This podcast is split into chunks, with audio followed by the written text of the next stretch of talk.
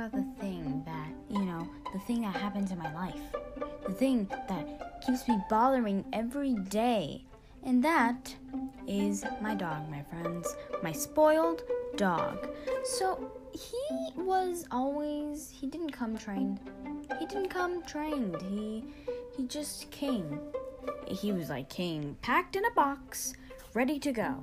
But then my mother gives him gives him so much love, and he was already he didn't come trained.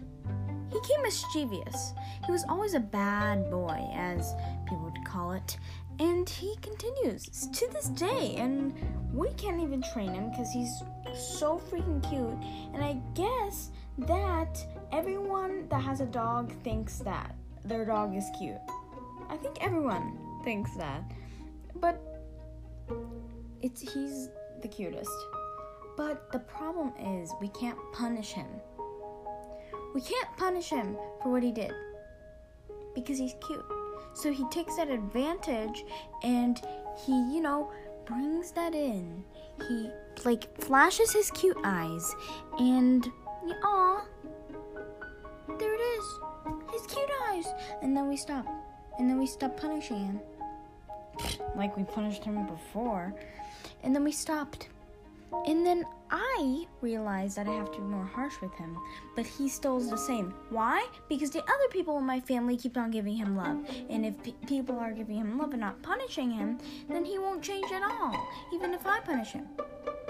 So, I, I, I just can't get over the fact that we don't train him.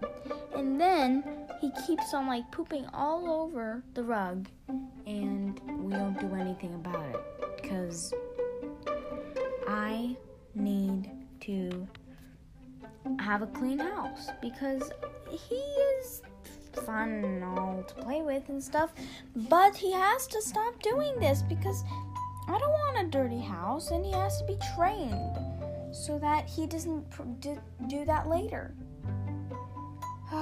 Honestly, I can't even with him. But at least he's calm. At least he doesn't bark at times. At least he's it's everything's a okay. So so thank you humans and some friends for listening me talk about how much I hate my dog. oh, yeah. I was waiting to use that one. I'm waiting to use that one.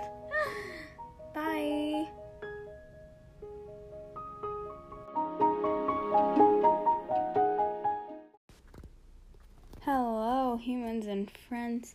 Um, so today, uh, we are going to be talking about the pros and cons of me having a spoiled dog. So I bet some of you are actually relating to this because I have a spoiled dog myself, and let me tell you, it isn't fun. Uh, the pro is that he is always calm, very calm, and he is always so wanting to cuddle. He always wants to be with some of us.